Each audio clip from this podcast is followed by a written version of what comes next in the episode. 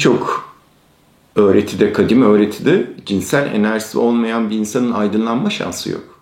Ancak ne zaman aydınlanıyorsun? O yaşam enerjisini, libidonu ya da o cazını, onu yükseltip ajnaya, sahasrariye çıkardığın zaman o bilinç düzeyi açılıyor. Aydınlanma dediğim bilinç düzeyinin yükselişi zaten çok daha üst bir frekansla çalışması demek. Ve biz bunu aslında farkında olmadan yapıyoruz. Hayatımızda aydınlandığımızı düşündüğümüz ya da farkındalığımızın yükseldiğini zannettiğimiz tüm zamanlarda biz aslında farkında olmadan yaşam enerjimizi dışsal unsurlar, rehberler ya da çalışmayla, teknikle o noktaya çıkartıyoruz. Ve orada bir aydınlanma yaşıyoruz. Çünkü bizler aynı zamanda uyumlanan insanlarız.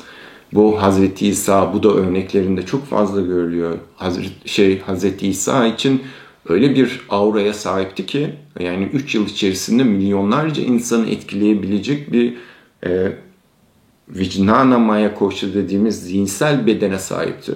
Buda için öyle diyorlar. Buda'nın diyorlar ki otuz kilometre yakınına yaklaşan kişi hayatı boyunca hiçbir üzüntü, mutsuzluk, keder duygusu bedenine giremez. Zihnine düşemez. Deneyimleyemez. Onun var oluşu orada, şimdi de tüm mevcudiyetle var oluşu etrafında öyle bir enerji frekansı, bilinç frekansı yaratır ki insanlar o bubble'ın, o alanın içinde olmak isterler. Ve bu tarz bir sürü örneği de var. Bu erenler için, Rumi için. Rumi'nin hala frekansı.